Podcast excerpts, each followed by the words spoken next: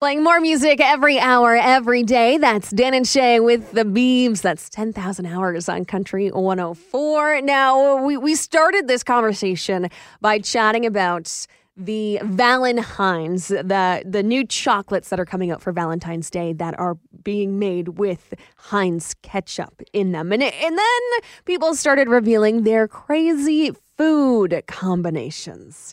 We got a call from Dakota just a minute ago. Honestly, I'm not even the biggest fan of ketchup chips, but I dip my chips in ketchup if I'm having grilled cheese too.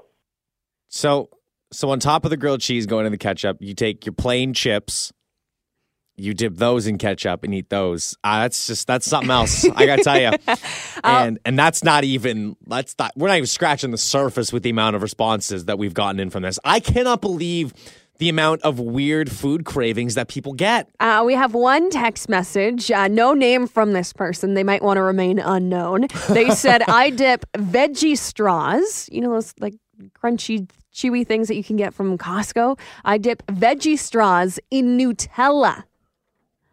I mean, at least they're veggie straws. It's kind of healthy, right? right?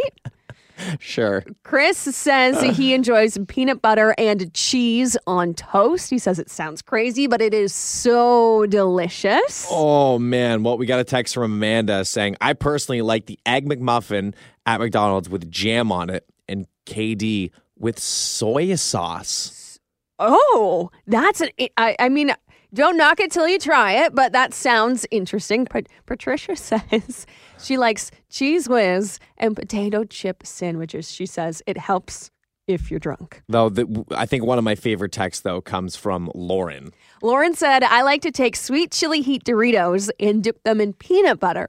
She then followed up two seconds later and said, Please tell me this is Country 104 and I'm not texting some random person with my food combinations. no, you're texting the right number. And again, we are just getting an onslaught of messages. I've like half of these things I'm like intrigued enough to try Right? because some of them might be like game changing. And and a lot of them I find are a little bit of salty, a little bit of sweet.